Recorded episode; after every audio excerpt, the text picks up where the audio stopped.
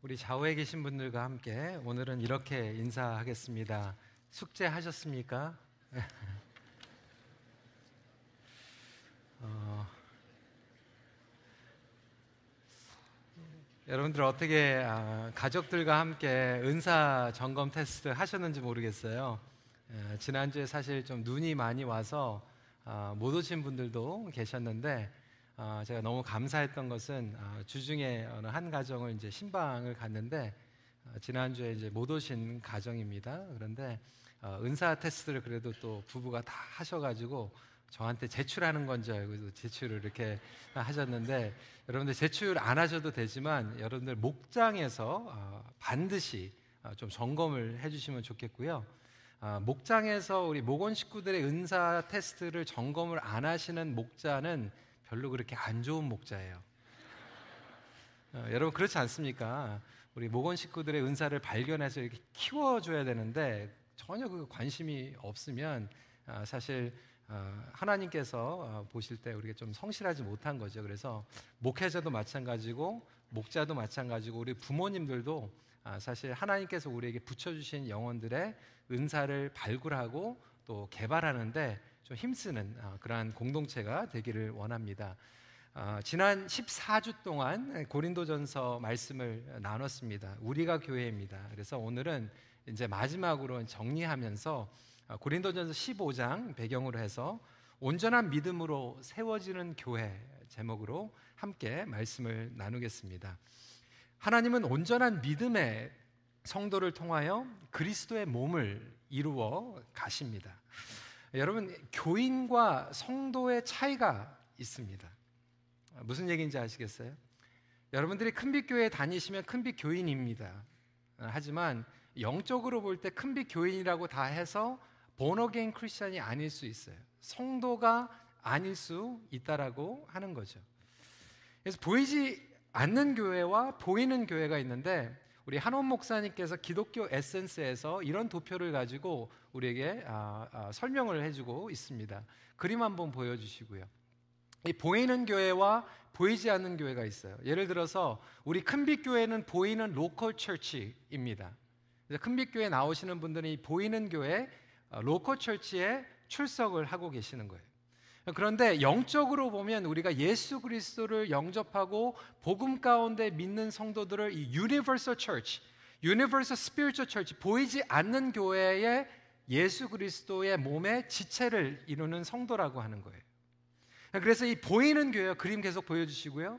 보이지 않는 교회의 그 중간에 있는 이 것을 교집합이라고 하는데 건강한 교회는 건강한 교회일수록 이 교집합이 늘어나는 교회가 건강하고 온전한 교회라고 하는 거예요. 여러분들이 큰빛교회 열심히 나오는 거 굉장히 중요하지만 사실 영적으로 볼 때 하나님께서 보시는 것은 과연 영적으로 본어게인 되어 있는가? 고린도전서 서론을 복습해 보면 이 십자가에서 인간이 두 종류로 어, 구별된다라고 말씀을 드렸어요. 복습하는 차원에서 1장 18절 말씀 다시 한번 읽어볼까요? 시작. 십자가의 도가 멸망하는 자들에게는 미련한 것이요 구원을 받은 우리에게는 하나님의 능력이라. 그러니까 교회 나오는 사람, 교회 나오지 않는 사람으로 구별되는 것이 아니라 십자가의 도를 통하여서 구원받은 자와 멸망하는 자로 정확하게 나눠진다라고. 십자가의 도를 통하여. 그래서 사도 바울은 고린도전서에서 십자가의 도로 시작을 해서 고린도서 15장 사실상 오늘 말씀을 통해서 결론을 내는 게 부활의 메시지로 결론을 맺고 있어요. 십자가에서 시작해서 부활로 끝나는 것이 바로 복음이고 이 복음으로 근거해서 믿는 것이 온전한 믿음이에요. 그렇다면 과연 나는 온전한 성도의 믿음을 가지고 있는가? 아니면 단순히 교인으로서 예배를 출석하고 있는가? 이 질문을 해볼 필요가 있다라고 하는 거예요. 첫 번째로 중요한 것은 헛된 믿음으로도 교회 생활을 할 수 있습니다. 2절 말씀을 같이 읽어볼까요? 시작. 너희가 만일 내가 전한 그 말을 굳게 지키고 헛되이 믿지 아니하였으면 그로 말미암아 구원을 받으리라. 그러니까 사도 바울은 구원을 받지 못하는 믿음이 있다라고 지금 이야기하고 있는 거예요. 어허, 구원을 받지 못하는 믿음. 오늘 말씀을 쭉 보니까 12절에 가서 정확하게 설명을 하고 있는데 그리스도께서 죽은 자 가운데서 다시 살아나셨사 전파되었건을 너희 중에서 어떤 사람들은 어찌하여 죽은 자 가운데서 부활이 없다 하느냐 사도 바울이 지금 교회 바깥에 있는 사람들에게 얘기하는 것이 아니라 교회 안에 있는데 지금 부활을 믿지 않는 교인들이 있다라는 거예요. 고린도 교회. 고린도 교회는 부활을 의심하는 세력들이 있었어요. 영지주의의 사상에 빠져들어서 아 예수님께서 부활하신 것은 그냥 영적으로만 부활하신 것이다. 제자들에게 나타나신 것은 그냥 영적으로 나타나셔 가지고 음성만 들은 것이지 예수님께서 몸으로는 부활하지 않았다라고 얘기하기 시작하는 거예요. 그러다 보니까 교회 초신자들과 미성숙한 성도들이 교회 와 가지고 혼동이 일어나기 시작하는 거예요. 어 그래? 예수님이 부활하신 게 아니었어? 혼동이 일어나고 신앙생활이 흔들리기 시작했던 거죠. 사도 바울은 이것을 정확하게 지적하고 있어요. 17절에 그리스도께서 다시 살아난 일이 없으면 너희의 믿음도 헛되고 너희가 여전히 죄 가운데 있을 것이요. 그러니까 부활을 믿지 않은 믿음은 죄에서 구원받지 못하는 믿음이에요. 여러분들이 아무리 뜨거운 믿음을 가지고 있다라고 해도 부활을 믿지 않는 믿음은 여러분들을 죄와 사망의 권세에서 구원해 주지 못하는 믿음입니다. 그래서 너무나도 답답하다 보니까 사도 바울이 36절에 어리석은 자요, 어리석은 믿음을 가진 자요라고 호소하고 있는 거예요. 제가 부활절에도 이 비슷한 말씀을 드렸는데 여러분 부활을 믿지 않고 어떻게 교회 생활이 가능할까?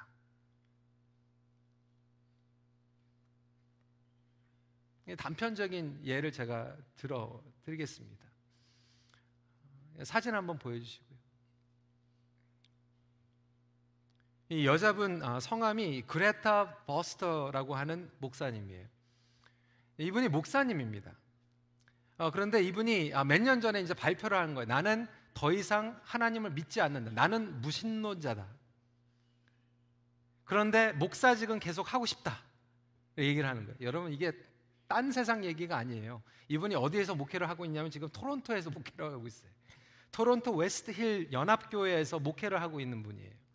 그런데 atheist pastor가 생긴 거죠. 나는 하나님을 믿지 않는데 그래도 목회를 하기 원한다. 그래가지고 이분 때문에 작년에 총회가 열렸어요. 11월 달에 총회가 열렸는데 총회에서 어떻게 결정이 됐을까요? 아, 그래. 하나님 안 믿어도 목사의 잡은 그대로 하게 해주자. 그래서 계속해서 목사의 직분을 감당하며 일을 하고 있어요. 이 목사의 직분이 소명이 아니라 잡이기 때문에 그렇게 생각을 한 거죠. 아, 잡인데. 여러분 한번 생각을 해보세요. 제가 여러분들에게 갑자기 저는 하나님 믿지 않습니다. 그런데 좀 목회하게 해주세요. 그러니까 저를 15년, 20년 동안 안 성도님들이 아, 그래? 노 목사가 하나님은 안 믿지만 그래도 15년 동안 정이 든 게 얼만데 아 그래도 노 목사 괜찮은 사람인데 그래 목회하게 해주자 인간 관계로 인해서 얼마든지 직업을 유지시킬 수 있다라고 하는 거예요. 어떻게 이런 결정이 가능합니까? 여러분 목사만 그런 게 아니에요. 오늘날 교인들도 마찬가지입니다. 복음을 믿지 않고 부활을 믿지 않고서도 얼마든지 교회 생활 할 수 있어요. 인간적인 관계에 의해서 교회 생활하는 거죠. 교회 나오면 좋으니까. 이민 생활하면서 정말로 답답한데 그래도 주일날 일주일이라도 나와가지고 한 시간 반 동안 한국어로 예배드리고 따뜻한 국밥 먹고 친구들 만나고 함께 놀고 즐기면서 교제할 수 있다라고 하는 거예요. 어떤 분들은 윤리적이고 도덕적인 교회 생활을 합니다. 좋은 얘기 듣는 거니까 나쁠 거 없잖아요. 어떤 부모님들은 믿지 않는데 자녀들 데리고 와요. 그래, 아, 교회에서 크면 그래도 좀 삐뚤어지지 않을 것 같으니까. 어떤 분들은 모태신앙으로 2대, 3대, 4대째 신앙생활을 하고 있는데 부활을 믿지 않으면서도 내가 평생 동안 교회에서 신앙생활을 했기 때문에 교회를 떠난 나의 삶을 상상할 수가 없어서 교회에 나오시는 분들도 있어요.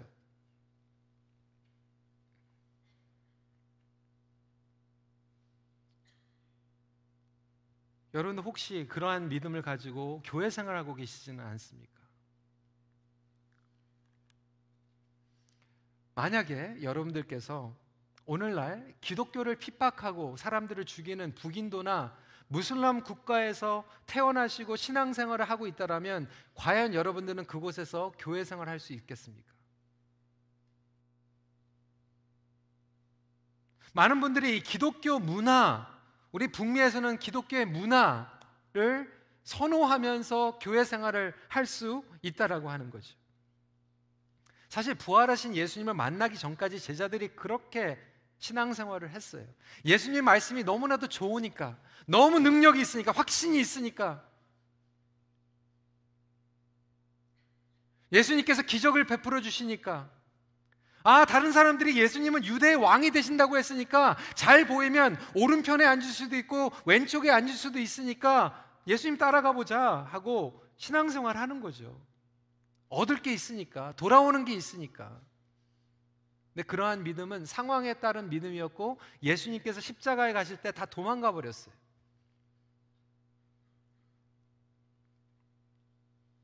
한마디로 이야기하면 껍데기만 남은 신앙입니다. 상황에 따라서 타협하는 신앙입니다. 그러한 믿음은 절망감과 실패감과 두려움을 이겨내지 못하는 신앙이에요. 실망하면 교회를 떠나고 믿음을 떠나는 그러한 믿음들이 있어요. 요즘 한국에 가난한 성도들 많이 있다라고 얘기하잖아요.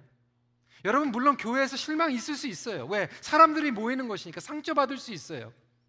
근데 정말로 부활을 믿은 믿음은 그 어려움을 극복할 수 있는 믿음인데 부활을 믿지 못하고 예수님을 바라보지 못하는 믿음은 사람 때문에 인간관계 때문에 시작한 믿음이기 때문에 철저히 인간에게 실망하면 믿음 생활을 떠나는 그런 사태를 초래하게 됩니다.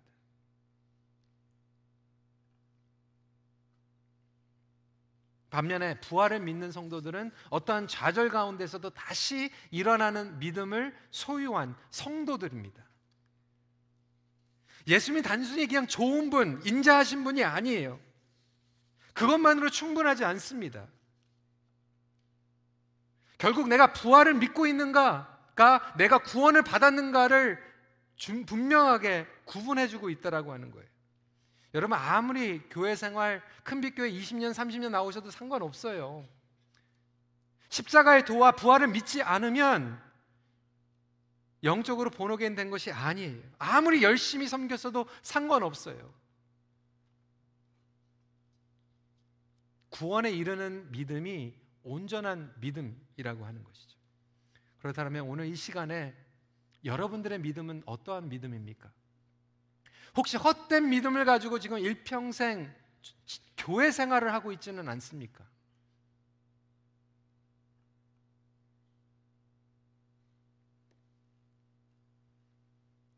목회자로서 장례를 하기 전에 임종 예배 성도들이 정말 마지막 단계에 있을 때 예배를 드리다 보면요.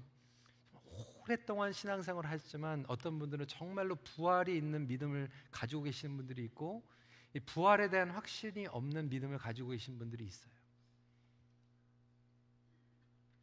여러분 일평생 믿음 생활을 했는데 헛된 믿음 생활을 했다라면 얼마나 억울합니까? 그렇다면 온전한 믿음은 어떠한 믿음인가? 두 번째 포인트입니다. 온전한 믿음은 복음 중심의 믿음입니다. 무모한 믿음이 아니에요. 어떤 분들은 그냥 아 무조건 믿어. 그냥 노력해봐. 노력하는 믿음도 아니고 무모한 믿음도 아니고 무조건 믿는 것도 아니에요. 우리를 구원케 하는 믿음은 온전한 믿음이고 온전한 믿음은 복음 중심의 믿음입니다. 복음을 근거로 한 믿음이라고 하는 거예요. 그래서 사도 바울은 지금 병확하게, 명확하게 설명하고 있어요. 복음의 핵심은 예수 그리스도의 죽음과 부활이라고 하는 거예요. 바울은 그래서 여기에서 온전한 복음의 네 가지 측면에 대해서 설명하고 있는데 그래서 오늘 15장 말씀 이 전체를 간단하게 그리고 가장 명확하게 설명하고 있는 것이 1절과 2절이에요. 너무나도 중요하기 때문에 저희가 한, 다시 한번 1절 읽도록 하겠습니다. 시작. 형제들아 내가 너희에게 전한 복음을 너희에게 알게 하노니 이는 너희가 받은 것이요 또 그 가운데 선 것이라.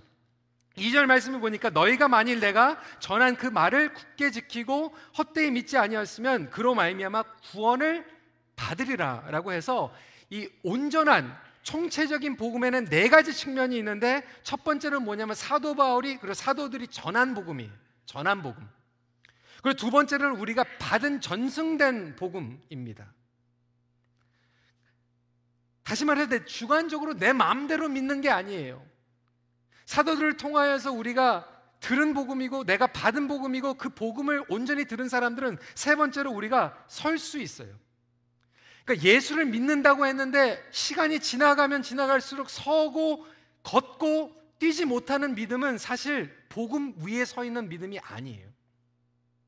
온전한 복음은 우리가 그 복음을 전수받고 영적으로 서게 만듭니다. 네 번째로 그 구원은 우리를 구원받게 하는 복음이에요. 전한 복음, 받은 복음, 우리를 세우는 복음, 우리를 구원받게 하는 복음이라고 해요. 이것이 복음 중심의 믿음을 든든하게 하는, 견고케 하는 그러한 복음입니다. 그렇다면 조금 더 구체적으로 복음 중심의 믿음은 어떠한 믿음인가? 사도 바울은 계속해서 설명하고 있습니다. A로 말씀 중심의 믿음이에요. 내 마음대로 믿는 게 아니라 말씀대로 믿는 거예요. 3절부터 5절 말씀 함께 읽도록 하겠습니다. 시작. 내가 받은 것을 먼저 너희에게 전하였노니 이는 성경대로 그리스도께서 우리 죄를 위하여 죽으시고 장사 지낸 바 되셨다가 성경대로 하흘 만에 다시 살아나사 개바에게 보이시고 후에 열두 제자에게 와 그래서 여기서 사도 바울이 얘기하는 게 내가 믿는 것이 중요한데 그 믿음은 내 소신대로 믿는 것이 아니고 주관적으로 믿는 것이 아니라 성경대로 믿는 믿음이다. 성경대로 믿는 믿음. 여러분 우리 학생들이요.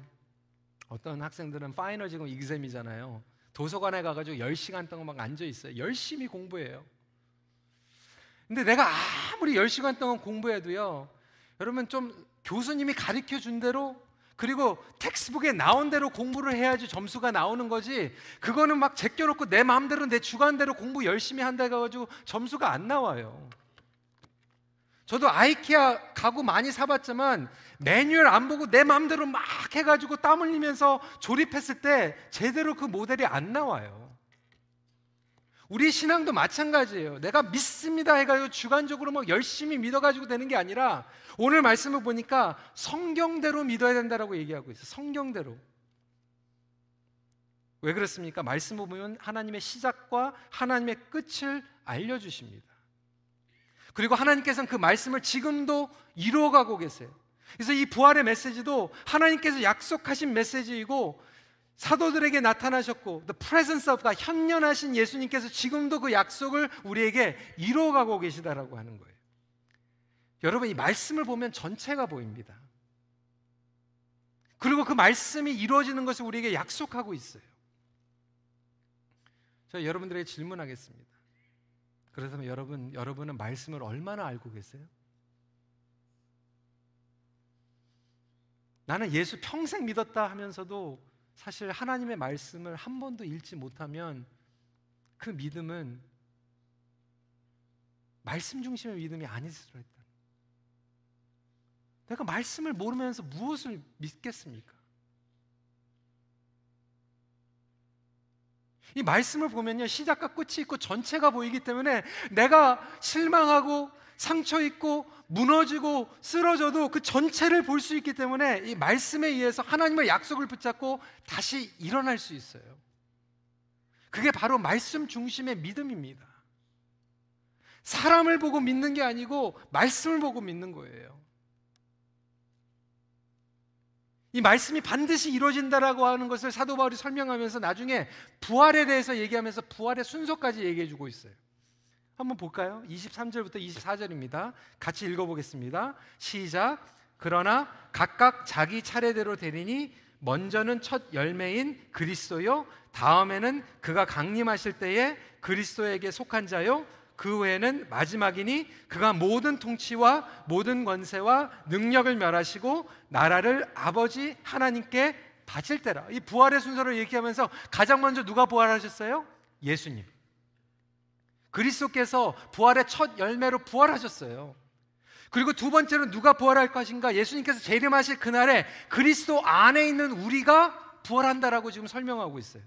그리고 나중에 마지막에 종말이 올 때 새 하늘과 새 땅으로 부활할 것이다라고 부활의 순서까지 지금 얘기하고 있어요. 여러분 말씀을 보시면 창세기부터 요한계시록까지 우리가 보게 되면요 정말 우리의 믿음이 어디에 뿌리를 내려야 되는지 알게 되고요 예수님을 중심으로 우리의 삶 가운데 어떤 일이 일어날 것이가 그리고 부활이 일어날 것을 확신하면서 살아갈 수 있게 된다라고 하는 거예요. 그럼에도 불구하고 신앙의 여정을 떠난 많은 교인들이 종점이 어딘지 모르고 지금 막무 막 막연히 여행을 가고 있는 거예요. 시작도 모르고 끝이 어딘지도 모르고 그냥 믿다 보면 어떻게 되겠지. 여러분, 그 믿음은 온전한 믿음이 아니에요. 하나님 나라를 위한 준비를 하면서 살아가는 믿음이야말로 온전한 믿음이죠. 그래서 릭 워런 목사님은 이렇게 얘기했어요. 이 세상의 삶은 유치원에 불과하다. 영원한 삶의 맛보기 정도일 뿐이다. 영원한 삶을 준비하는 잠시의 과정이라고 할 수 있다. 그래서 이 말씀을 이해하시는 분들은 나의 삶이 80년, 90년, 100년, 120년 살아도 어, 이거 유치원밖에 안 되는구나. 이 전체를 보면서 믿음의 여정을 가고 있는 거예요. 근데 이 부활을 믿지 못하는 분들, 말씀을 믿지 못하는 분들은 막연하게 아직도 믿긴 믿는데 이 세상이 전부인 것처럼 착각하면서 신앙생활 하는 거죠.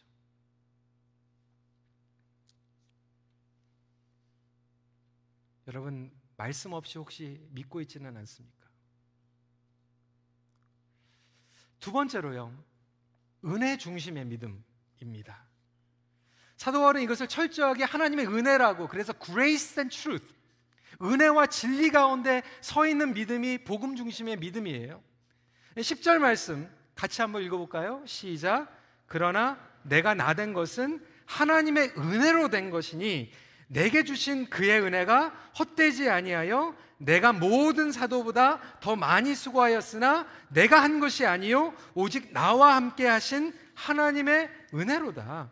그래서 사도 바울은 부활하신 주님을 믿고 부활하신 주님을 만났는데 그것이 철저히 전적으로 하나님의 은혜이다라고 고백하고 있어요.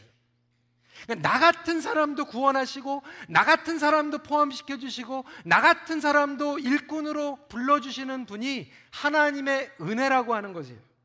나의 소신이 아니에요. 나의 열심이 아니에요. 조금 열심히 하면 뭐가 된 것처럼 착각하는 믿음이 아니에요. 근데 문제는 많은 분들이 은혜를 오해하고 있어요. 잘못된 겸손으로 오해하십니다. 여러분 은혜로 구원받았다 그러는데 지금 여러분 사도 바울이요 이게 복음에 어떻게 보면 굉장히 좀 모순 같은데 은혜라고 얘기하면서 지금 자랑하고 있어요. 보세요. 정말로 은혜를 깨닫는 사람들은요 나를 자랑하는 게 아니라 하나님의 은혜를 자랑합니다. 제가 은사 테스트 이번 주에 하면서 이게 차이점이에요. 우리 영어권에서도 다 했잖아요. 여러분 은사는요 보너게인 크리스천은 다 있습니다. 그러니까 EM하고 이제 설베를 하니까 다 그걸 저한테 보여주면서 어 목사님 저에게는 이런 이런 은사가 있습니다 이렇게 얘기해줘요. 근데 KM은요 은사 테스트 다 해가지고 은사가 나왔는데 뭐라고 얘기하면 아 저 은사 없어요 저 못해요. 너무 겸손해가지고 그걸 잘못된 겸손이라고 얘기합니다. 여러분 한번 생각을 해보세요. 제가 제 딸한테 선물을 줬는데 제 딸이 그걸 받고 와가지고 저한테 이거 아빠 나 없어요. 나 안 받았어요. 정말 얼마나 답답합니까? 저 줬는데 와가지고 안, 안, 안 받았다고 막 잡았다니까. 하나님께서 우리에게 은사를 주셨는데 성도들이 아, 없다는 거예요. 아, 이런 일들이 얼마나 많은지 몰라요. 우리 새생명이랑 전도 폭발해서 신나게 그냥 말씀대로 다 전도해가지고 예수님 영접했는데 우리 권사님들 장로님들 편찮으셔가지고 병원 가니까 장로님 권사님 천국 가실 확신이 있어요 그러면 나중에 딱 얘기하는 게 아, 내가 어떻게 가? 아, 나 같은 사람이 어떻게 천국에 가? 아, 진짜. 근데 그게 겸손하다고 생각하는 겸손하다고. 여러분 그 겸손한 게 아니에요. 하나님의 은혜를 남용하는 거예요.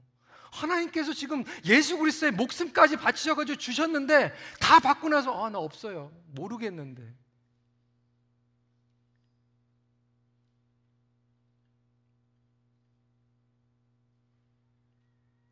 사도 바울은 우리 믿음이 말씀 중심의 믿음이고 은혜 중심이라고 믿음하는 것은 하나님께서 나에게 주신 것이 나의 자격 때문에 주신 게 아니라 나는 자격이 안 되지만 하나님께서 나를 택하여 주시고 나에게 무조건적인 사랑과 은혜를 베풀어 주셨다. 그거 고백하는 거예요. 우리 특별히 어르신들 믿으십니까? 그냥 무조건 믿는 게 아니라 말씀에 그렇게 써 있기 때문에 믿으시기 바랍니다. 그리고 여러분들께 하나님께서 여러분들에게 은혜를 부어 주셨기 때문에 고백하는 거예요. 이 믿음이 없으면 평생 신앙생활 했는데 그 헛된 믿음인 거예요. 헛된 믿음. 저는 우리 큰빛교회 모든 교인들이 헛된 믿음을 갖는 것이 아니라 정말로 온전한 믿음을 가지고 나아가길 간절히 소원합니다. 그러다 보니까요, 여러분 어제 토요일 날 제가 새벽에도 말씀을 드렸지만 신앙 여정을 가는데 헛된 믿음이 있고 온전한 믿음이 있잖아요. 근데 헛된 믿음은 어디로 끌고 가냐면 영어로 얘기하면 dead end로 끌고 가는 거예요. dead end. 막다른 골목길이 dead, dead end예요. 그런데 온전한 믿음을 가지고 가는 사람들은 deep end로 가요. 깊은 들어가면 들어갈수록 더 깊어지는 길이죠.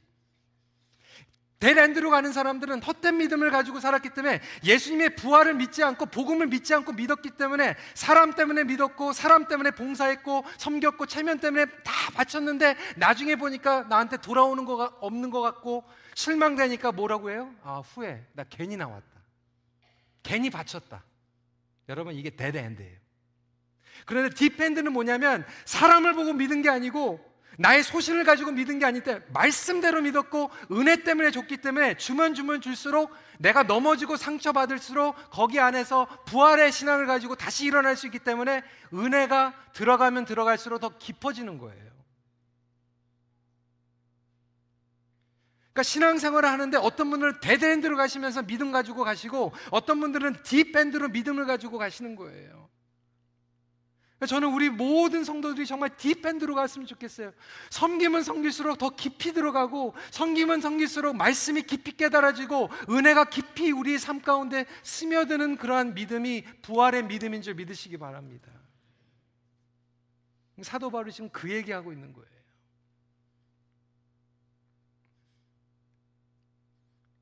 그러면 나는 dead end로 갔는가, deep end로 갔는가 이것을 온전한 믿음으로 구별하는데 마지막 포인트입니다.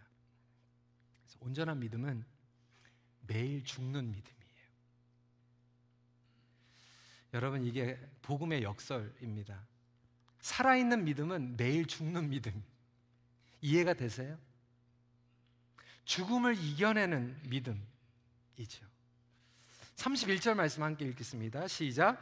형제들아 내가 그리스도 예수 우리 주 안에서 가진 바 너희에 대한 나의 자랑을 두고 단언하노니 나는 날마다 죽노라. 사도 바울은 이 부활의 믿음을 가지고 있기 때문에 너무나도 확신에 차가지고 나는 날마다 죽을 수 있다.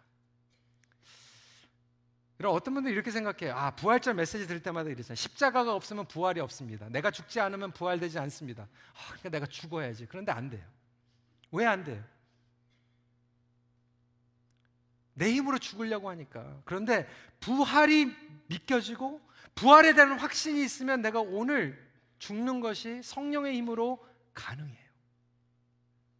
그러니까 죄에 대해서 죽는 거예요. 나의 욕심에 대해서 죽는 거예요. 여러분, 내가 죽는다는 게 이해가 되세요? 아마 부모님들은 이해가 되실 거예요. 부모님들. 여러분들 자녀 키우면 여러분들 죽어야 되잖아요. 무슨 얘기인지 아시겠죠? 제가 한 달 전에 여성 예배에서 얘기를 했는데요. 저도 그거를 배우고 있어요. 자녀 키우니까 내가 죽어야 되더라고요. 저는 솔직히 옛날에는 그 이해 안 갔어요. 아브라함이 어떻게 그 외, 외아들 그 이삭을 어떻게 바칩니까? 하나님 너무나도 엉뚱한 저는 옛날에 그랬어요. 하나님, 아, 저는 그렇게 못합니다. 어떻게 이삭을 바, 바쳐요?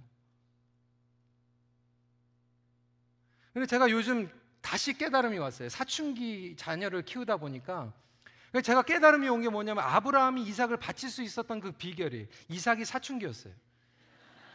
그 16살. 그러니까 하나님께서 말씀하시자마자 그날 새벽에 일어나 가지고 생각도 하지 당장 데리고 그냥 가, 바치겠습니다. 제가 어렸을 때는 우리 애들이 어렸을 때는 그게 느낌이 안 왔는데 요즘은 아 그랬구나 그랬구나 그냥 새벽에 그냥 기도도 안 하고 그냥 올라가죠. 여러분 농담에 괜히 또 저희 딸한테 그렇게 얘기하면 상처가 됩니다. 내가 죽는다라는 게 무슨 얘기인가? 여러분 정말 힘들어요. 내 남편에게 내가 죽는 것, 나의 자녀에게 내가 죽는 것, 때로는 심지어는 교회 안에서 내가 죽는 게 힘들어요. 그런데 정말로 내가 부활의 신앙, 온전한 믿음을 갖게 되면 내가 날마다 새로워지는 비결을 알기 때문에 날마다 죽을 수 있는 거예요. 나의 옛 소성이 오늘 죽는 거예요. 나의 거짓됨과 나의 정력이 오늘 죽어버리는 거예요. 그런데 온전한 신앙을 가지고 있지 않으면 내가 죽을 수가 없어요. 왜? 내가 이 세상에서 이런 게 이게 얼만데 본전 생각 나거든요. 못 죽는 거예요. 내가 얼마나 노력했는데 나를 무시해? 나를 못 알아줘? 사도 바울은 32절 33절에 이렇게 얘기하고 있어요. 내가 사람의 방법으로 에베소에서 맹수와 더불어 싸웠다면 내게 무슨 유익이 있으리요? 죽은 자가 다시 살아나지 못한다면 내일 죽을 터이니 먹고 마시자 하리라 속지 말라. 악한 동문들은 선한 행실을 더럽히나니 사도 바울이 얘기하는 것은 부활을 믿지 못하면 오늘 당장 그냥 먹고 마시고 그냥 다 소비하고 그냥 마음대로 살라는 거예요.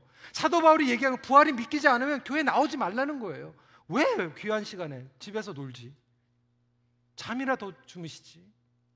그 돈 가지고 식구들하고 외식하지? 사도 바울이 반론하고 있는 거잖아요. 그렇지만 부활이 너무나도 선명하기 때문에 내가 오늘 죽어도 아깝지 않다라는 거예요. 매일 죽는 방법이 무엇인가? 여러분 유명한 다윗 이야기가 있습니다. 성경에 나오지 않은 이야기인데요. 유대인의 지혜, 아, 지혜시 (wisdom literature) 미드라시라고 하는 어, 지혜서에 나와 있는 이야기예요. 다윗 왕이 어느 날 궁중에 최고의 보석 세공사를 불러가지고 지시를 내립니다. 내가 항상 지닐 만한 반지를 하나 만들어 주십시오. 그리고 그 반지에 글귀를 세워 주십시오. 새겨 주십시오. 어떤 글귀를 새겨 주십시오. 알아서 새겨 주시는데 내가 전쟁에서 승리하거나 위대한 일을 이뤘을 때 그 글귀를 보면서 우쭐하지 않고 겸손해질 수 있는 글귀여야 되고 또한 반대로 견디기 힘든 어려운 절망에 빠졌을 때도 그 글귀를 읽으면 용기를 줄 수 있는 내용이어야 됩니다. 이렇게 숙제를 준 거예요. 어, 세공사가 최고의 세공사니까 반지는 최고의 반지로 만들었는데 문제는 이 글귀를 무슨 글귀를 넣는가 고민에 빠지는 거예요. 몇 주 동안 그냥 밤을 새면서 생각하는데 떠오르지가 않는 거예요. 여러분 어떤 글귀를 새기겠어요? 뭘 새기겠어요? 어, 누가 아시는 것 같아요? 그렇죠? 유명한 얘기니까. 한참을 고민하다가 답이 안 나오는 거예요. 그래서 궁중에서 제일 똑똑하다라고 하는 지혜로운 솔로몬 왕자를 찾아갑니다. 솔로몬 왕자가 이렇게 제안을 해요. 이렇게 써놓으세요. 이것 또한 지나가리라. 제가 이 얘기하니까 뭐 괜히 또 어떤 분들은 김범수 생각해가지고 지나간다. 그런데 그, 그 내용이 아니지. 이것 또한 지나가리라. 그래서 내가 이 세상에서 아무리 성공하고 잘 나가는 것 같아도 그걸 딱 보니까 이것 또한 지나가리라. 그러면서 겸손할 수밖에 없고 내가 아무리 지금 무너져 있고 어려운 것 같지만 이걸 보면서 이것 또한 지나가리라. 그 부활의 메시지가 그거예요.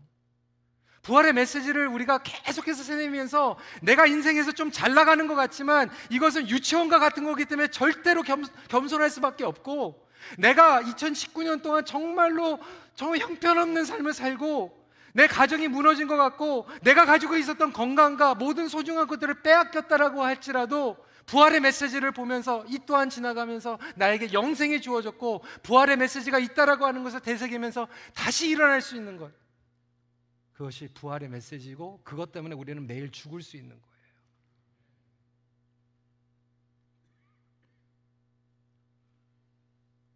그래서 오늘 다시 새롭게 시작할 수 있는 믿음. 온전한 믿음은 무너지지 않습니다. 죽음도 흔들릴 수 없는 믿음 이기 때문에 그렇습니다. 제자들이 나중에 결국은 이 믿음 가지고 일어난 거예요. 성도 여러분, 여러분은 어떠한 믿음을 가지고 지금 교회 생활하고 계십니까?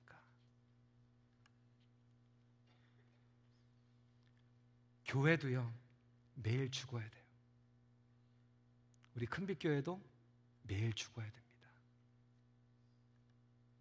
제도적으로, 정치적으로 묶여지지 않고 매일 죽을 때 우리는 십자가의 능력과 부활의 능력을 경험하게 됩니다. 목회자와 지도자들이 죽지 않으면 교회는 살아있는 교회가 아니라 영적으로 죽은 교회가 되는 거죠. 부모님들도 마찬가지예요. 부모님들이 죽지 않으면 부활의 능력이 가정 가운데 경험되지 않아요. 우리가 매일 죽을 때 더 이상 옛 속성이 우리를 지배하지 않습니다. 새로운 창조, 새로운 부르심, 새로운 언어, 새로운 믿음, 새로운 권위와 능력이 우리 삶 가운데 드러나기 시작합니다. 그렇다면 오늘 이 시간에 다시 한번 나는 어떠한 믿음을 가지고 나는 온전한 믿음을 가지고 교회 생활을 하는가? 여러분 저는 여러분 모두가 우리 큰빛 교회 되는 게 아니라 성도가 됐으면 좋겠어요.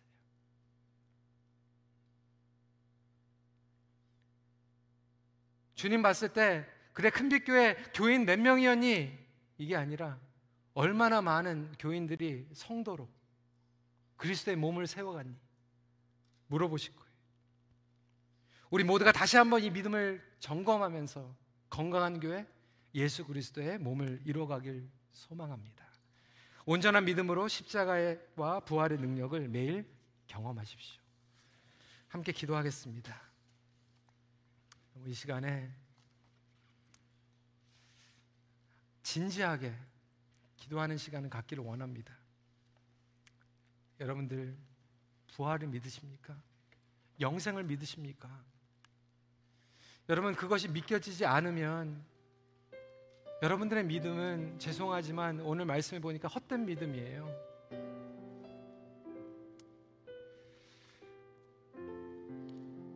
오늘 이 시간에도 천명 이상의 우리 교인들이 앉아 있는데 여러분들에게 제 진지하게 고민하겠습니다. 혹시 여러분들이 예수 그리스도의 십자가의 구속과 이 부활 성경대로 믿고 은혜로 믿는 그 온전한 믿음이 나에게 있었는지 지금 확실치 않다라면 특별히 우리 어르신들도 마찬가지고요. 우리 이 시간에 예수 그리스도를 다시 한번 좀 영접하는 시간 가졌으면 좋겠어요. 주님, 제가 교회 생활을 했는데 확신이 없습니다. 말씀대로 믿는 것이 뭔지도 몰랐고 내가 은혜로 믿는 것인지 몰랐습니다. 그냥 노력으로 그냥 어떻게 무작정 교회 나오다 보면 어떻게 되는지 알았어요. 근데 주님 제 마음에 와주시고 예수님의 십자가의 능력과 부활의 능력이 나의 삶 가운데 임하길 간절히 기도합니다. 온전한 믿음으로 나아가길 원합니다. 주님 영접합니다. 나의 주인이 되어 주세요.